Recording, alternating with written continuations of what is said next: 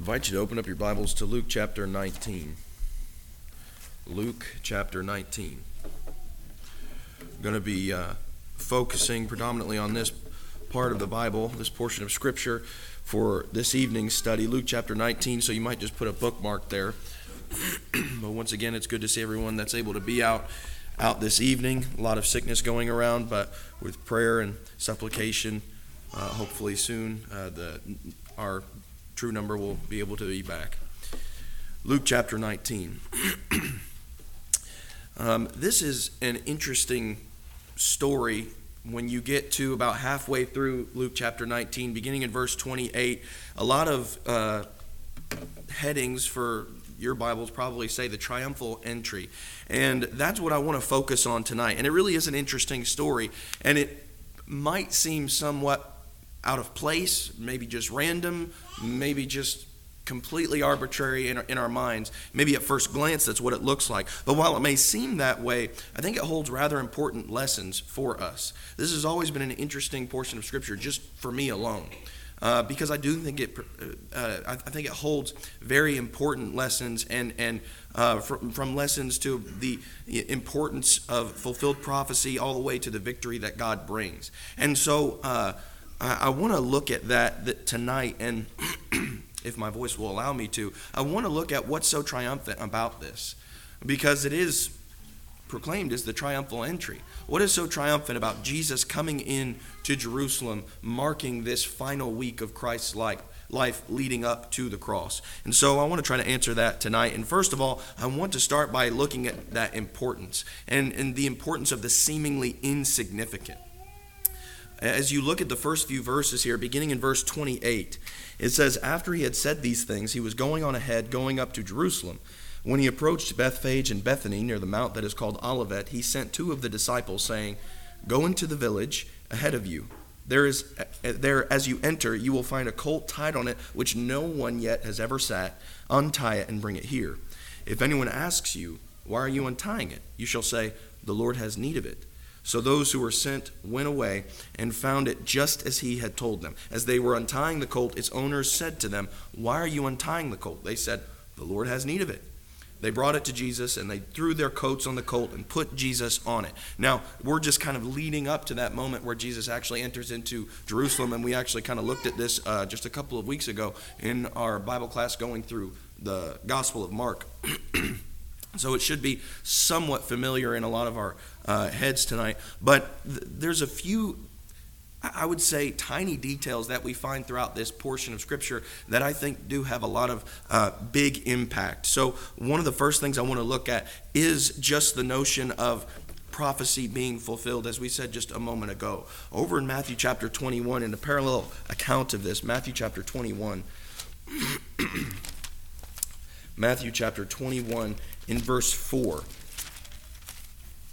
Matthew 21 and verse 4, it says, This took place to fulfill what was spoken through the prophet. Say to the daughter of Zion, Behold, your king is coming to you, gentle and mounted on a donkey, even on a colt, the foal of a beast of burden. And so uh, I, I, I like this portion of Scripture because a lot of times when we see prophecies, uh, well, when we, not even just getting to the prophecies being fulfilled, but when we look at prophecies being given, especially in the Old Testament, a lot of times we look at that and think, oh boy, I, we don't really want to think that much about that because I do think that it takes a little bit of time and, and connecting throughout the scriptures. But I, I really do believe that there is so much encouragement and conviction that comes from paying attention to these prophecies that God gives long ago and just to see them being fulfilled. And ultimately, as you see on the screen, what we learn from prophecy being fulfilled is, is uh, uh just another example of God fulfilling his promises to his creation. And I don't think that there's ever, I don't ever think that's wasted space. I think a lot of times these are more encouraging and convicting than we give credit for it's, it's very easy for this to become mundane because we know Jesus is the King. We know He's the Messiah. We know He's the Son of God. We already know all of those things. But for these people in particular in the first century, all they had was the prophecy, and they were waiting for the fulfillment. Can you imagine how exciting it would be to be in that moment thinking the king that we've been waiting on for so long to free us from bondage, to free us from oppression. He's finally coming. That would instill great excitement. Uh, I do think, however, that there were several in the first century that had become maybe somewhat like we have become today. It had been a long time since God made these promises. And so now, in our minds, it starts to become mundane, starts to become common, and it starts to just lose its impact. And that's one of the main things that I want to take from this. Even though it's been such a long time, look at how God fulfills his promises. And that should build confidence and assurance in our relationships with him. And, and frankly, whenever there is moments of doubt and moments of sorrow, moments of despair where we just feel like we're not sure what's coming next and we feel like we are struggling in our confidence with God, one of my main recommendations is go back and look at all of the times God has given a promise or prophecy and see how many times He's fulfilled those promises.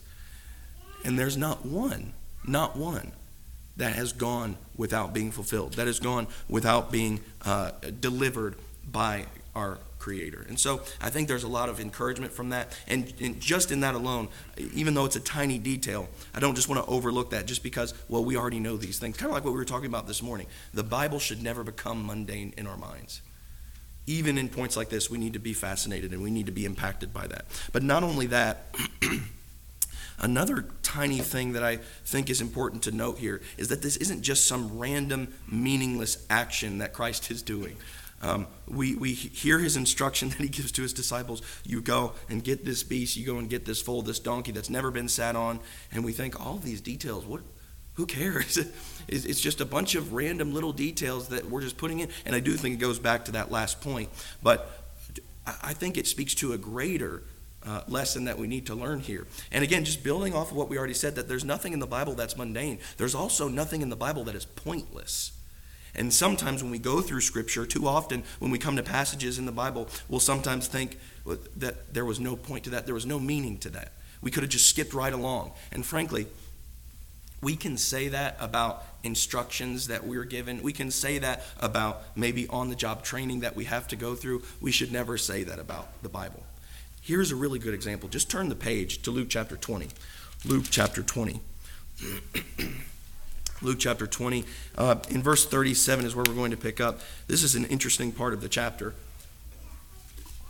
because you have a group known as the Sadducees who don't believe that there's a resurrection, as it says in verse 27.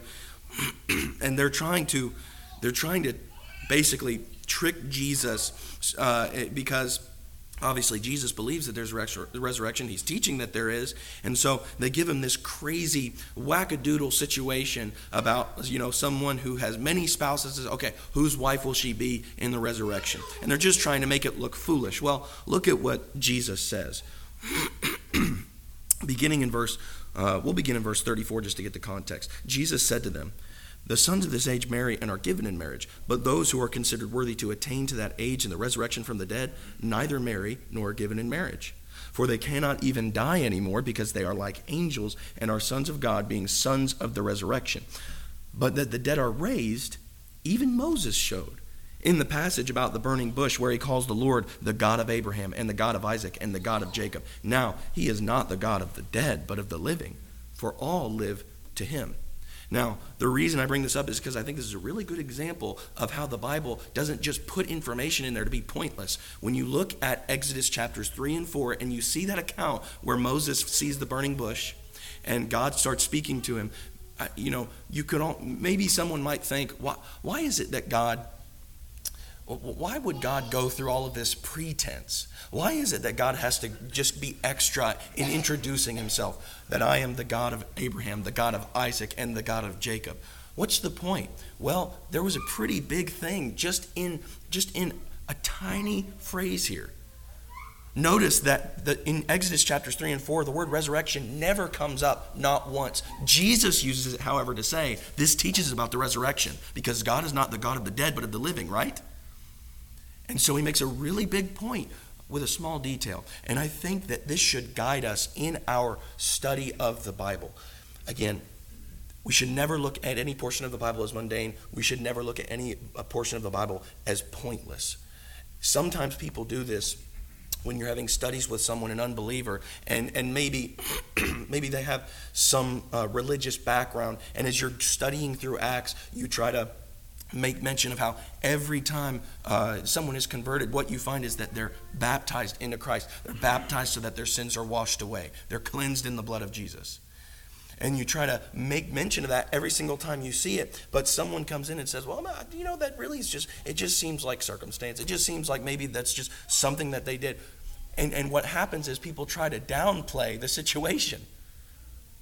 It's very clear all throughout Acts that baptism was a critical point of conversion. It is the point of conversion. But then some. But but when you try to make that point, people will just say, "I, I don't really think it's that big of a deal. I think it I think it comes to play after the fact, but not in the."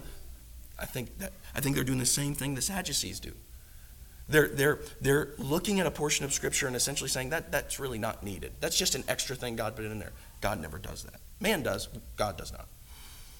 And maybe, the, maybe when you're talking to someone just about the pattern that you find throughout the New Testament and the need that we have to follow God's pattern, and they just keep saying, well, you know, I, I, I know that God gives us instructions, but can we really say there's one grand pattern? I don't think so. And what they're doing is downplaying. Christians do this as well. One of the main arguments I make whenever I preach on modesty is that God has not been silent about what nakedness is. Uh, and every single time I preach that lesson, every single time I continue to preach that lesson, I promise you, one of the main points I'm going to make is God has spoken on what nakedness is. And all we have to do is just look throughout the Bible. And all we have to do is just be fair about this. And, and, and when you look through maybe certain parts of Ezekiel, which is a lot of, there's a lot of passages that, that reveal what God uh, exposes as, as, nakedness. But when you look through some of those passages, we say, oh, this is, it, some of this is just really hard to understand. And, and, some of it is. And some of it's kind of convoluted, maybe to a degree, because it is, you know, uh, very prophetic language.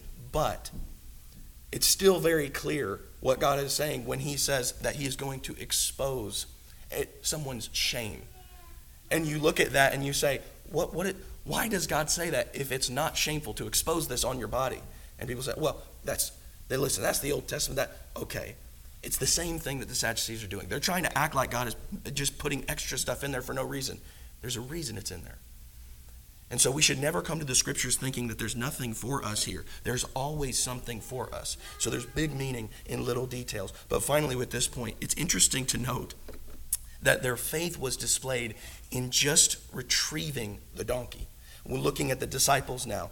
and I would even say there's faith in the people that let their donkey go because that, that's theirs. But we'll get to that more in just a moment. but specifically focusing on those two disciples that Jesus sends, and they do go and they retrieve the donkey. Look over at John chapter 12. Look at what it says in John chapter 12 and verse 16. John 12 and verse 16.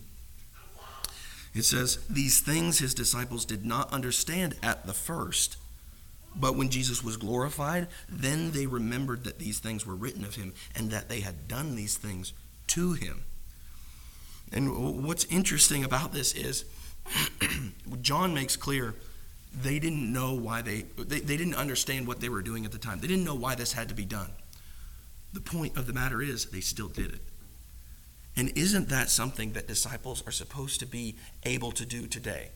Even though they may not understand, they're still going to be loyally obedient. That's faith. Could, you know, I, I, just think about the people that had to give up give up this donkey that it was theirs and they say hey what are you doing with my donkey the lord has need of it and they let it go I, I really do wonder and this is not an exact parallel but what would happen if we heard that about my car. Somebody comes and is grabbing a car from the garage or grabs is trying to grab my car from the driveway, and I say, "What are you doing?" The Lord has need of it. Now, again, obviously, that would be a much different interaction today because I already know that the Lord has come. But I would like to think that if the Lord had need of my car, I would gladly relinquish control of it. I would like to think that if the Lord required my time, I would give it over to him. Wouldn't it be a beautiful thing if, if Jesus said, I want your energy, and I want your efforts, and I want all of them, and we just said, Absolutely, let it be yours. That's faith. May it be said about me that I did what the Lord required, even when I didn't understand why. And so, yes, these are all tiny details, but they have a big impact and they teach big lessons for us. Do I have faith just, just that small? Maybe we need to ponder on some of these things. And so there's some interesting uh, details that we find just at the beginning of this passage. But coming back to Luke chapter 19, Luke chapter 19, I want to start focusing a little bit more on what makes this so triumphant as Jesus is coming into Jerusalem. Luke chapter 19, picking up in verse 36. it says, As he was going, they were spreading their coats on the road. As soon as he was approaching near the descent of the Mount of Olives, the whole crowd of the disciples began to praise God joyfully with a loud voice for all the miracles which they had seen, shouting, Blessed is the King who comes in the name of the Lord. Peace in heaven and glory in the highest. And we'll stop there for just a moment. We'll pick up in verse 39 in just a second. But just from the very beginning, where's the triumph? What is so victorious about this? Because this was not the type nor the shadow, but the true Messiah entering his city. This is the king coming into his city and for a specific purpose to procure his victory, God's victory, and those that serve him. Uh, coming back to Zechariah chapter 9, Zechariah chapter 9, towards the end of the Old Testament. Zechariah chapter 9, in verse 9, it says, Rejoice greatly, O daughter of Zion. Shout in triumph, O daughter of Jerusalem. Behold, your king is coming to you. He is just and endowed with salvation, humble and mounted on a donkey, even on a colt, the foal of a donkey. I will cut off the chariot from Ephraim and the horse from Jerusalem, and the bow of war will be cut off, and he will speak peace to the nations, and his dominion will be from sea to sea and from the river to the ends of the earth. That's speaking of a very mighty and strong reign and sovereignty. this is not just some son of David, someone who's going to sit on the throne of David. This is the one whom David spoke, My Lord said to my Lord. This is the one whom David even proclaimed as his Lord. And so, that's why this is so triumphant. That's why this is so victorious because he's literally going to bring the victory that we that the, people had been waiting for and frankly that they did not fully understand just yet that they needed. And so that I think that's pretty obvious, but but moving on from that, they the king is bringing victory, yet we know that Jesus came to Jerusalem to die. So how do we reconcile these things? In Luke chapter 9 verse 51 it says that Jesus, I like uh, the New King James, I think it says he set his face towards Jerusalem. I think the New American Standard says that he was determined to go to Jerusalem. And what does that mean? he knew what he was going to do. The cross was looming. And ever since Luke chapter 9, what has he been doing? He's been marching towards the cross. There's something beautiful about that. But go over to Mark chapter 10. Mark chapter 10. I will just say I appreciate you biting with me with the with my voice. My voice does not hurt me. It may hurt you, but I appreciate you uh, going along with me. Mark chapter 10, beginning in verse 32. It says, They were on the road going up to Jerusalem, and Jesus was walking on ahead of them, and they were amazed, and those who followed were fearful. And again, he took the twelve aside and began to tell them what was going to happen to him, saying, Behold, we are going up to Jerusalem, and the Son of Man will be delivered to the chief priests and the scribes, and they will condemn him to death, and will hand him over to the Gentiles they will mock him and spit on him and scourge him and kill him, and three days later, he will rise again. So he's, the king is coming to bring victory, but he's coming to die. And so, how do, how do we reconcile this? and frankly, I think we do need to reconcile this. There's a reason that the disciples were confused about this, and I think it's the same reason that people are confused about it today. Because when people look at the cross, especially enemies of the cross, people that have no love for God nor his people, what tends to happen is they make fun and they mock it. How can you people look at such a bloody, broken, obvious defeat, this mess before you at the cross, and say, That's where I get my power from? Let's, let's go over to 1 Corinthians chapter 1. 1 Corinthians chapter 1, and look at how Paul talks about this. 1 Corinthians chapter 1. And there's so much more in the first three chapters here that I think would be helpful to look at, but, but especially in these verses here. 1 Corinthians chapter 1 in verse 18. For the word of the cross is foolishness to those who are perishing, but to us who are being saved, it is the power of God. For it is written, I will destroy the wisdom of the wise, and the cleverness of the clever I will set aside. Where is the wise man? Where is the scribe? Where is the debater of this age? Has not God made foolish the wisdom of the world? For since in the wisdom of God the world through its wisdom did not come to know God, God was well pleased through the foolishness of the message preached to save those who believe. Isn't it interesting that God uses this exact method to bring salvation to his people. The very thing that he knew all along was going to bring mocking and, and, and, and uh, slander and malice from people. That's the very thing that he uses. The, the symbol of death is going to be the means that people have life. The symbol of shame is going to be the very means that people's shame is taken away. This broken defeat at the cross is going to bring about the means of God's victory.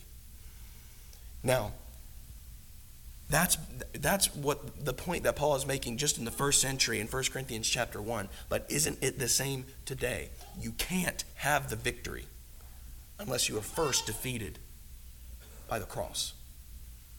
And I want to think more a little bit more about that because this was a completely different scene than was depicted in the minds of, of most of the Israelites. There was a faithful remnant like Simeon, like Anna in the temple, like uh, uh, Elizabeth and Zacharias, Jesus' parents. I, I think that they had a better understanding, but still, most of Israel, they just had a very poor understanding of what this kingdom was going to look like. They had a very poor understanding of what their king was going to look like.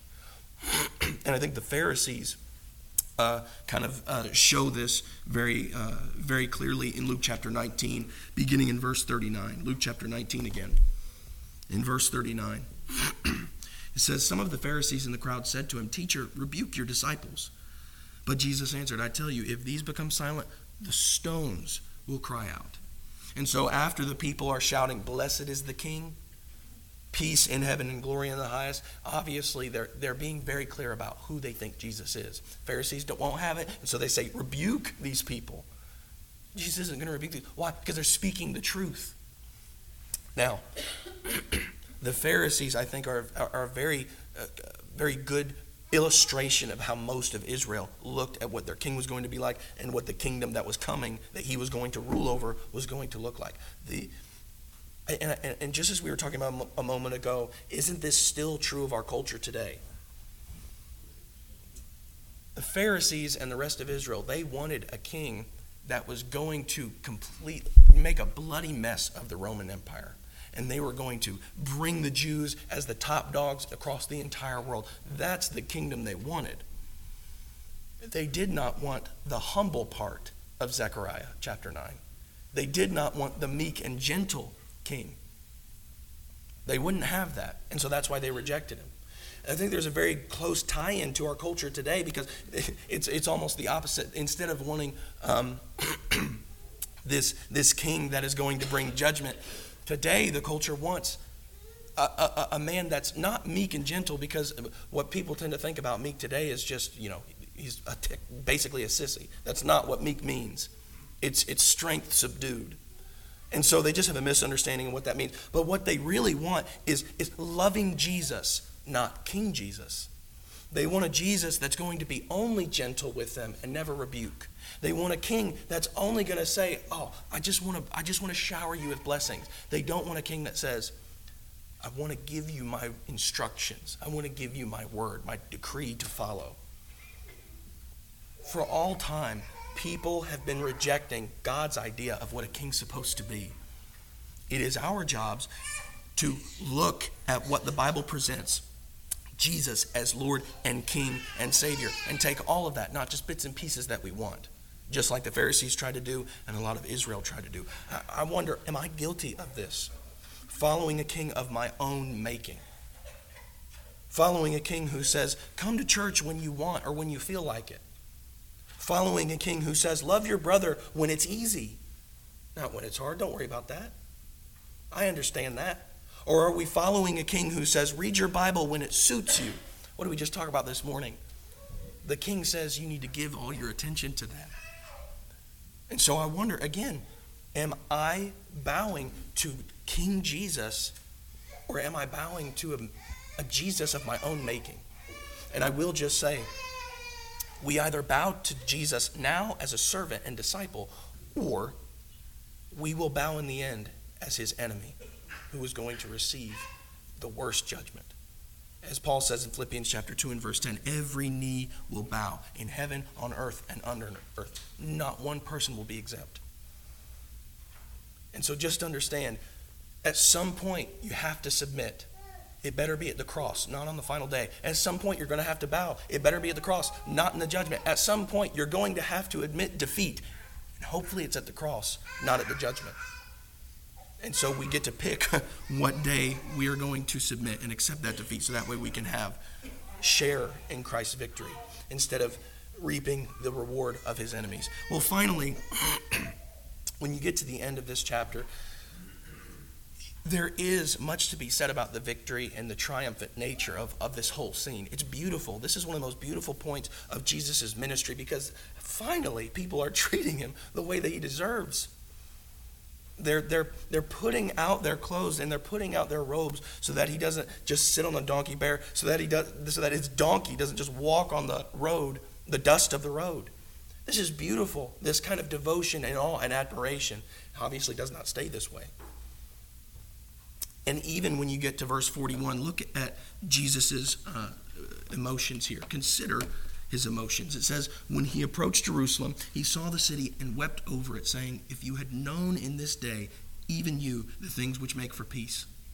But now they have been hidden from your eyes. For the days will come upon you when your enemies will throw up a barricade against you and surround you and hem you in on every side, and they will level you to the ground and your children within you, and they will not leave in you one stone upon another, because you did not recognize the time of your visitation. there are two places in the Bible that show Jesus weeping or crying. You see it once here in verse 41 of Luke chapter 19, and then you also see it in John chapter 11, verse 35. It's the shortest verse in the Bible. Jesus wept. When the Bible says that the Creator wept, we need to reflect on that. I sometimes wonder if I share the emotional uh, array that Jesus showed and I and going along with that, I wonder, do I weep at the same thing that Christ weeps at? Would I laugh at the same thing that Christ laughs at? Am I angry with the same things that he would be righteously indignant towards? I think that's something that we need to think of just just just from the outset. But but when you think about this, it turns from a beautiful moment to a moment where Jesus has to weep. What turned this joyous occasion into a somber moment? What makes God mourn? There's a few things that I think we should think about as we end the lesson tonight. One of the main things that I think makes God mourn is when his people don't live up to his standard. What was Jerusalem? The city of peace. Had it been acting that way? In fact, go over to Luke chapter 13. Luke chapter 13, in verse uh, 34. Luke 13, verse 34, it says, Oh, Jerusalem, Jerusalem, the city that kills the prophets and stones those sent to her. How often I wanted to gather your children together, just as a hen gathers her brood under her wings, and you would not have it. Behold, your house is left to you desolate, and I say to you, you will not see me until the time comes when he says, when you say, Blessed is he who comes in the name of the Lord. And so now in Luke chapter 19, we're at that moment. And so you might think some are uh, looking at this and, and thinking, uh oh, I remember what he said the last time. But one of the things that we need to understand is that when we likewise do not live up to his standard, the scriptures, the Bible, this is something that makes God sorrowful. I just don't think that hits us the way it should today. we read several times throughout the Bible, God became angry. God became upset with his creation. We look at that in Genesis chapter 6 with the flood. Does that hit us? That I can displease, that I can make the Lord sorrowful or angry or upset. I hope that does hit us. And I hope that does affect us.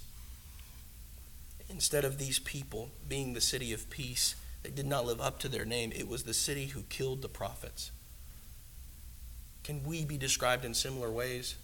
Instead of the church, instead of the temple of God, have we distorted that in some way? you look at Jerusalem, you look at the, the Jews at this time. In John chapter 1 and verse 11, it says that Jesus came to his own, and his own did not receive him. The king was coming into his city, the king came to his people. And even though you have this, this scene that is beautiful, it's very limited. Because by the end of this week, what's happening? A whole crowd of people are shouting, Crucify him! Crucify him! It was a very short lived moment and a very rare moment in the ministry of Christ. He came to his own, but they did not receive him. They did not recognize him as who he was, the embodiment of the law and the prophets. They did not recognize him as the Son of God. They did not recognize him as this Messiah that they had been waiting for.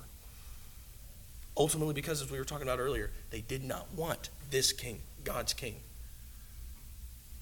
And so, would we recognize Jesus if we saw him today? If we were in the same circumstance, would we look at Jesus and think, He embodies the law. He's exactly what God would have us to be. Or finally, thinking about the judgment that is not supposed to be coming to God's people. Judgment, God's judgment, is supposed to only be designated for those that are his enemies. And what a shame it brings to him when his judgment is finally coming down to who were the people who are supposed to be his the people who are supposed to be holy as he is holy. This is something that makes God sorrow, not just because we didn't live up to the standard we were supposed to, but because he does not want judgment to fall on us. He wants us to be in a right relationship with him. He wants us to be in heaven with him. And it's all the more tragic because these people, just like us today, we had warnings. In Luke chapter 13, as we just read, he says, I, I, I just wish that you would hear me. I wish that you would come to me as chicks to, a, to, to their mother hen. I wish that you would just listen so that way you could heed the warning and, and, and be saved from the judgment to come. But they won't. And you look at these people and say, what a, what a stubborn, obstinate people. How many of us are just as stubborn and obstinate?